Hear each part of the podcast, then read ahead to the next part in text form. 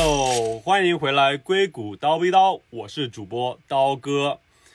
最近呢，跟大家聊了很多科技公司的情况。这期节目呢，想回来聊聊生活。在硅谷呢，美国的工作啊、生活啊，程序员都会面对很多很多实际的问题，比如说选什么工作，比如选什么城市，要不要回国，怎么样的生活方式，还有爱情、婚姻、家庭等等等等。所以说呢，这期节目就想着重跟大家聊一聊对婚姻的看法，因为在美国呢，可能相对于国内会更加多元化，大家对自己婚姻的选择可能也更多。在第五十五期节目里，我已经请过一位女性程序员来和大家分享她的不婚主义的这个想法。这期节目呢，我就请来了一位男性的程序员，想从另外一个角度来和大家分享一下可能一位不婚主义者的一个想法。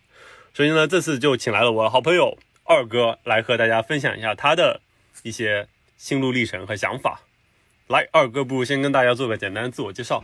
啊，谢谢刀哥。呃，我是一名码农，然后在纽约。待了有差不多快七年了，嗯，然后是来美国这边读的研究生，之后就留在这边就一直工作了，然后大部分时间都在纽约，但也有小段时间其实在硅谷那边也有，呃，工作生活过，嗯，对，对我跟二哥也是在硅谷的时候，我们一小段窗口期，大家一起都在那里认识的，然后几年后我也来到纽约，就再次跟二哥重逢，然后也是在这段时间才了解到二哥的怎么说心路历程。那么我觉得我们不如就先聊聊这个不婚主义这个词吧。我知道在大家的眼里，可能不婚主义者就是不婚，就是不结婚，可能这也是我一个浅显的了解。那么对于你来说，你是怎么理解这个词的呢？对，就我觉得其实就是说，当我们谈论不婚主义的时候，我觉得它里边大概是两个概念。就不婚是一个很简单的，当我们提到主义的时候。然后我会从两个角度去看它。第一个是它是否是一种信条，就是它是一种你就是坚持去相信，但不管你就是如何，就世界会如何变动，你会尽量去守护这个信条，就是它是你做事的原因。第二件事情就是一个时间跨度的问题。当我们谈论不结婚是一年、两年，还是十年，还是一百年？嗯。然后我觉得其实每一个人对这两个东西的理解其实都是不完全一致的。然后，比如说，就我个人来说的话，其实，在第一个问题上，它是否是我的信条？我觉得它不是，因为它不是一个我为了坚持这个主义本身，我觉得这就是好的，然后我去做它，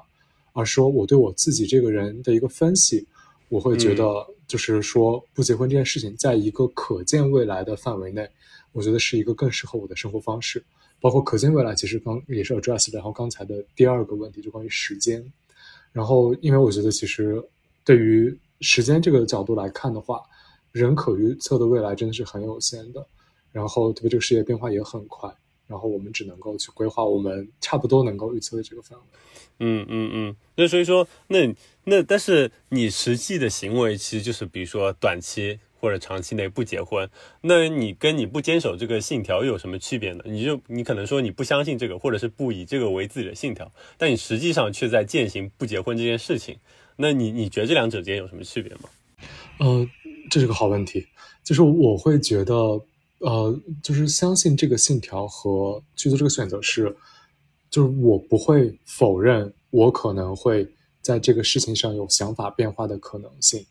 我觉得就是大家在这个事情想法上都会有很多的变化，然后我跟大家一样会有很多变化。但是就是就我现在对于我的过去收集的信息来做一个预测的话。我觉得我是在这个谱这个谱线上靠近不婚的这一端的。哦，我就是不婚是你可能一系列原因的一个结果，而不是很多事情的一个原因。就是你选择不婚，是因为你现在的状态、你现在的环境、你过去的经历让你选择现在不婚。但这个事情可能也会在未来改变，而不是说你可能从很早就开始坚信和坚持一个说理念，我要不婚，于是你变成你现在做了这些事情。对，其实我觉得刚才你这样总结一下之后，我发现有另外一个角度去想同一个问题，就是不婚到底是因为婚姻本身不婚，还是因为自己这个人的，就是更适合的方式就是不婚？我觉得两个东西是不一样的。比如说跟有的朋友聊天，他们会觉得婚姻这个制度本身是一个不太现实、不太合适的问题，但是从我的角度，我并不，我觉得这个东西存在，它有它提供的价值。但是这个价值不适合我而已。那你觉得，你是什么时候开始有这种想法的？那听起来也不会说从你非常早时期就有这样的想法，你也是慢慢怎么说发展出自自己的这一套结论和理论来的。那你你有会有一个什么时间点，或者是什么时候觉得让你觉得不婚是最适合你的？对，我觉得就是也因为它是基于我对我自己的了解，然后其实它也是一个很需要时间的过程。就比如在我开始思考，比如说从小的时候，我其实可能不会去想，然后人到底要不要结婚？我会觉得人就应该谈恋爱结婚，这是很美好的事情。然后直到大概在高三左右的时候，让我开始有过类似思思考，那也是我第大概第一段真正意义上的恋爱，然后开始去想，人到底要不要结婚？然后随着时间的演变，这个对这个问题的思考就会越来越多。到大学、研究生、工作，然后甚至后面也会有，就是谈恋爱，对吧？因为在这整个过程中，其实它是一个我一直在思考的问题，但是它的答案是越来越清晰的。但是你很难就是走到比较确信这一步。我觉得我也只是在大概这两年，或者说就是这，甚至是最近这接近快一年的时间里面，才把。这个思路才慢慢的更沉淀下来、稳定下来的。相比于一个大的契机，我觉得它是很多很小的契机让你思考，然后这些契机然后堆积起来，让你总结出来一套逻辑。呃，那可以说是一开始你是比如说相信结婚这个事情，然后后来慢慢越来越不相信，还是说是你一开始其实也就是处于一个混沌状态，百分之五十、百分之五十？对，其实我觉得一开始更多是在没有很多思考情况下的相信。我跟你想说，它是一种幻想，然后随着时间，然后慢慢把幻想变成一个比较现实的、可以分析的问题时候，然后我你就会做这样一个，我我就会做这样一个选择，我可能就是选择，就是它是一个不是很适合我的东西，嗯，但是并不是说我不相信婚姻这件事情本身，只是我相信的是，它不太适合我。对，所以说你是比如说认可婚姻制度的价值，至少在现阶段来说，可能对于很多你身边的朋友，他们婚姻是对他们来说是有用的，或者说是能使他们更加幸福的。对的，就是我我也是非常相信，就是对于一些朋友，然后对于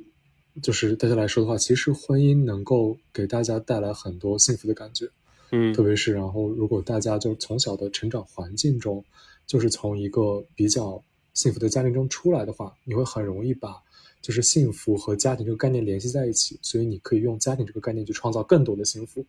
我觉得对，就是这类人来说，我觉得婚姻还是非常有有价值的。只是来，嗯，可能对于我来说的话，然后这部分是不太存在的，所以说然后可能就没有那么多额外的价值。对，那为什么你会觉得对你来说不合适呢？是因为比如说过往的经历嘛？比如说原生家庭，或者是你经历过的感情经历，都让你觉得婚姻可能并不是，比如说亲密关系的最高形式，或者是你并不是说跟两个人在一起，不能说婚姻是一个最好的制度。对你来说，你你是怎么想的呢？在成长过程中吧，可能我形成的一个对于幸福和。呃，快乐的获取更多是依赖于一个自己的，就是不断在进步的这样一个过程，而不是说从跟人的亲密关系中获得这样的幸福感的联系。所以，当我想去寻找幸福的时候，我会往进步和呃自己的就是能够把事情做成或者做更有价值的事情上去做。比如工作其实是一个很大的来源，嗯，但是在亲密关系中，我就比较难形成一个。和就是幸福家庭，然后就是说长大的人一样的一个期待，他们会期待这样就是很幸福的。然后与此同时，就是对于正面的期待会偏少一点，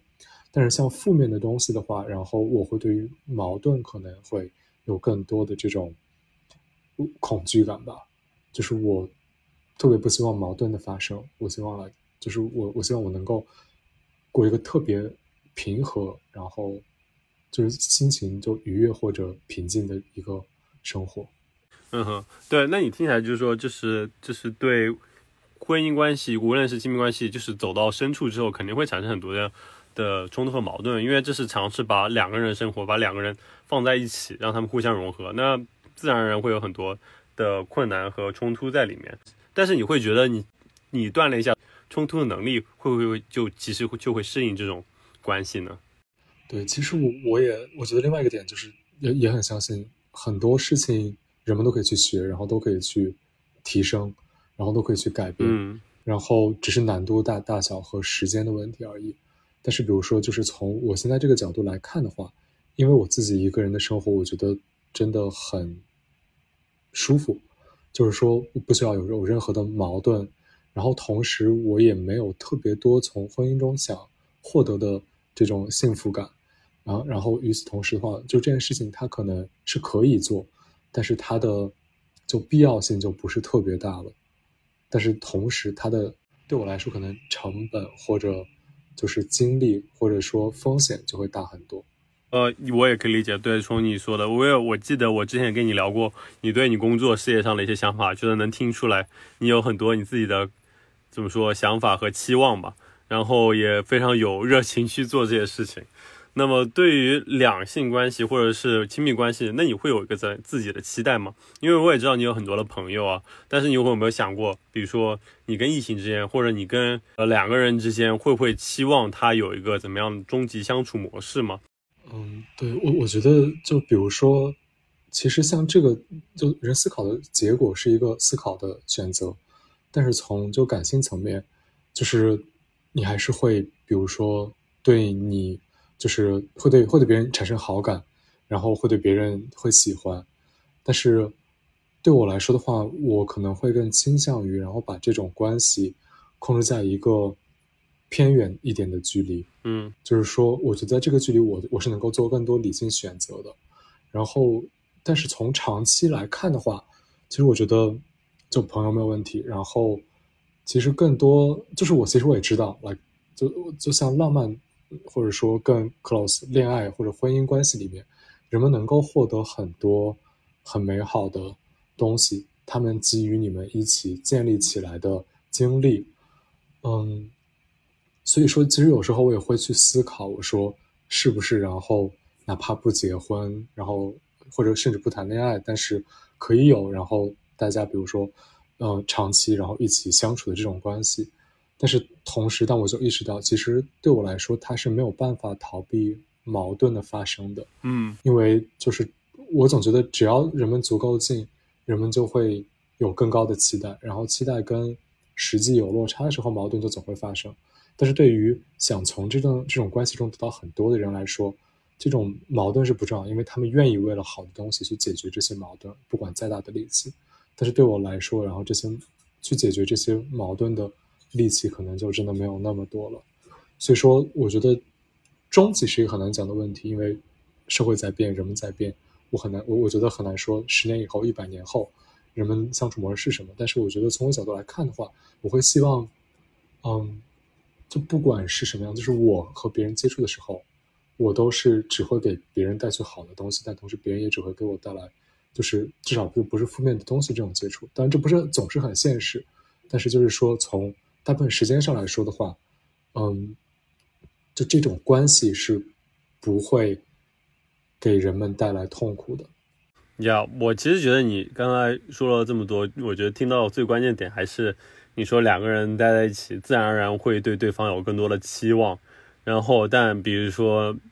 并不是这个期望会被满足，经常因为两个人在一起总会有各自的期望，那么就会有落差或者就会有失望，然后就会有冲突，然后你其实并不是很想让这种事情发生。那么你有想过你跟一个异性可能走了最深的关系是什么呢？其实我也觉得这是这里面就最难的一个问题，但是我我觉得这个是个很这是个很好的问题。因为我觉得的确像，就是因为比较难，你就得开辟另外一种相处模式。因为在整个社会中，大家认知的就是亲情、友情、爱情。那么你能在这个范围内能不能探索出第四种形式，或者说怎么样能在友谊和结婚，虽然这个跨度有点大，中间找到一个大家都舒适的中间点，其实也是一件怎么说很难的事情吧。就我知道有，比如说。不到结婚，但是仍然，比如说具有相同法律效应的，就是在很多国家，特别是欧洲，他们承认同居关系，然后也能拥有相同的法律效应，但是可能就没有像婚姻那么紧实的把两个人绑定在一起，然后可能这也是一种，比如说不知道是不是你会接受的形式，或者是要在同居上再退一步，你们可能比如说有法律或者是经济上的同盟关系，但是实际上你们并没有什么太大的感情之类的。我不知道，就其对，就其实我我觉得这个就是分析的特别好，因为像现在其实有很多人在探索这个东西，我就包括自己我也在想这个问题，所以我不一定有一个特别好的答案。但是比如说从我现在的想法来说，因为首先我并没有一个需要从法律想获得的一个就是法律这种东西本身给我带来的额外的意义，所以像呃不管是婚姻还是像就你刚说的就欧洲的这种同居形式。其实对我来说，我觉得是没有额外的意义的。另外一个点，我觉得同居可能对我来说不是很现实，大概就是对于矛盾本身的恐惧。然后这个东西的话，让矛盾本身也不是很现实。然后就是只能说，人们只会在比较高兴的时候一起相处，但同时也不会带去矛盾，但同时又能够长期相处。我觉得其实从这个角度来看的话，真的就是唯一能够稳定并且长期相处的关系，我觉得最大概率就是友谊了，或者。亲人也不是没有可能，但是我觉得，其实特别是当你跟一个人如果走得特别近、特别久的话，其实就很容易像亲人一样。所以我觉得就在这两个维度上去探索是还是有可能的。但是像爱情本身的话，我觉得其实它里面总总会有点占有欲在里面，以及爱情是一个总会把人拉得更近的东西。我我觉得，当然也不一定，因为很多人会有不同形式的爱情。至少对我来说。我觉得他总会把我和人拉得更近，然后是我觉得一个风险比较高的选择，或者说其实就是每个人他都有自己的舒适的一个距离吧。就比如说有社恐的人，他其实他个人他需要的社交距离就非常的大，他不想跟任何人靠近。但比如说是一个非常自信或者非常需要爱的人，他可能他的。他的安全区就非常的小，他可以跟任何人进行互动，跟任何人产生比较深的感情。但比如说，你就可能处于中间，仍然需要很多社交的朋友，但是你也不希望有很很多人靠得太近。你需要自己的意识，自始至终很怎么说，很重视自己的空间感，然后也希望能保留这种空间感，以至于你可以牺牲一些其他东西，比如说，呃，更深的亲密关系或者是婚姻，是可以这么理解吗？对的，对的，我觉得是。是是这样的，对，甚至我觉得从这个距离上的近来说的话，我觉得更多是一种就是非常基基本生活层面的近。比如说，我不希望然后大家就所有事情都是一起做，但同时我又我我又觉得人是可以建立就很深的这种就是在精神层面的交流的，就是就比如我们一起玩的时候，总会有很多很深的层面的探讨。我觉得这种。其实近，我觉得反倒是让人非常舒服的，但是它其实和就是个人的这种日常生活是分开的。然后它本身可能就比如说，我觉得大家都是一个更理性的状态在交流，但同时大家又彼此非常理解，然后又愿意能够把自己内心非常深处的东西沟通出来。我觉得这种关系是很好的，但同时它对于我们这种日常生活上的。又不会创造很多的矛盾，所以说，我觉得这是一个很好的东西。嗯嗯，你觉得你现在暂时不结婚这个想法大概会持续多久呢？比如说，你是觉得你可预见的未来，比如说五十年、五年、十年，或者是一辈子都不会结婚吗？还是说这只是一个你觉得比较短期的想法？其实我自己可预见的未来，我觉得是一辈子都不会结婚的，因为，嗯，但其实首先一辈子是一个非常难预测的概念。但是如果让我想，大概几十年之后，我可能一个是一个过度乐观的人。但我觉得，我们生活中大部分的问题，其实首先就生活本身这件事情，因为我知道，就很多人当想到人们老了之后，关于陪伴、关于照顾等等，然后我觉得其实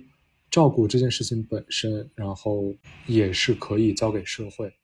所以说，我觉得如果我的对于这个概念的判断，我觉得应该是呃一辈子的。会考虑要孩子吗？因为我感觉从前面的描述来说，你对友情和亲情都非常的重视。那么，如果不去需要爱情，不需要长期深刻的亲密关系，那么你会期望自己，比如说有个孩子吗？因为这个可能是另外，就是另外一个维度的亲情，以及可能对于自己来说也是自己精神或者是对未来的一种延续。我觉得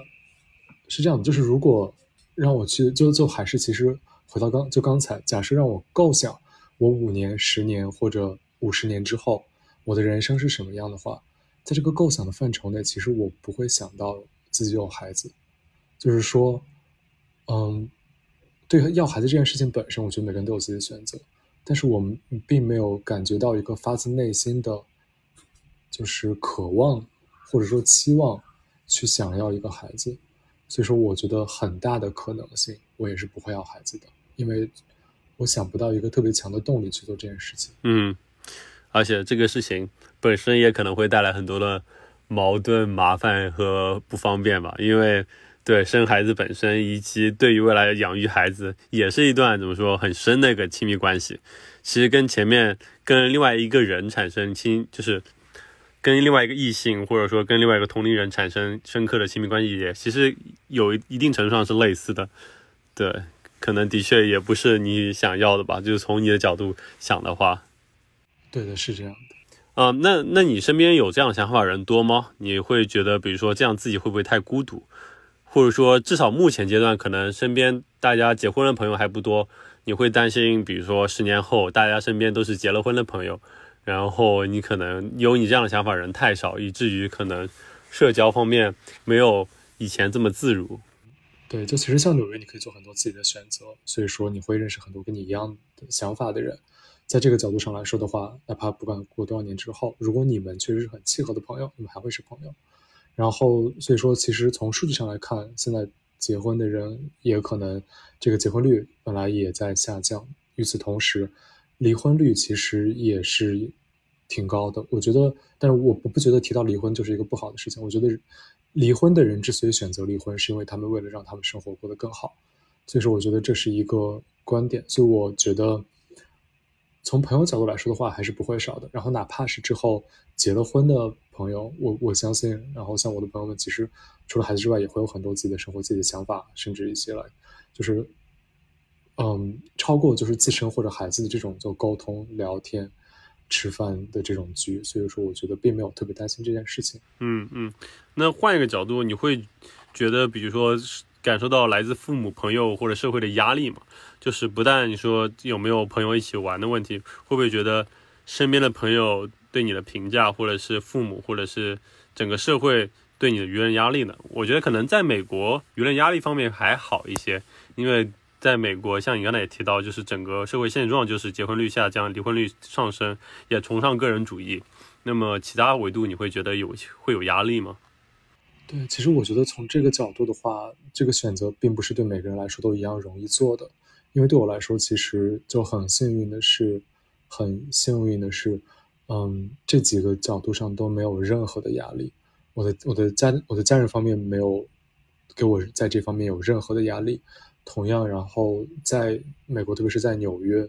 嗯，这个社会不会说你一定要结婚或者怎样。然后与此同时，然后我身边的朋友，然后也都非常的想法都非常的开明，然后大家不会卷，不会觉得要怎么样。然后哪怕大家做不一样的选择，但彼此也能够支持彼此的选择。所以我觉得还在这个角度来说还是很幸运的。所以说，确实是没有任何压力，不然他真的会是一个比较难做的选择。嗯嗯嗯，是这样子的。那总结来讲，你觉得对于也想要就是选择不结婚的朋友们来说，你觉得有没有什么想对他们说的？比如说你走过来的心路历程，你走过了弯路，或者是你觉得你做出这个选择之后，其实要付出的代价什么之类的？对，我觉得。他肯定是有代价的，因为我我我也谈过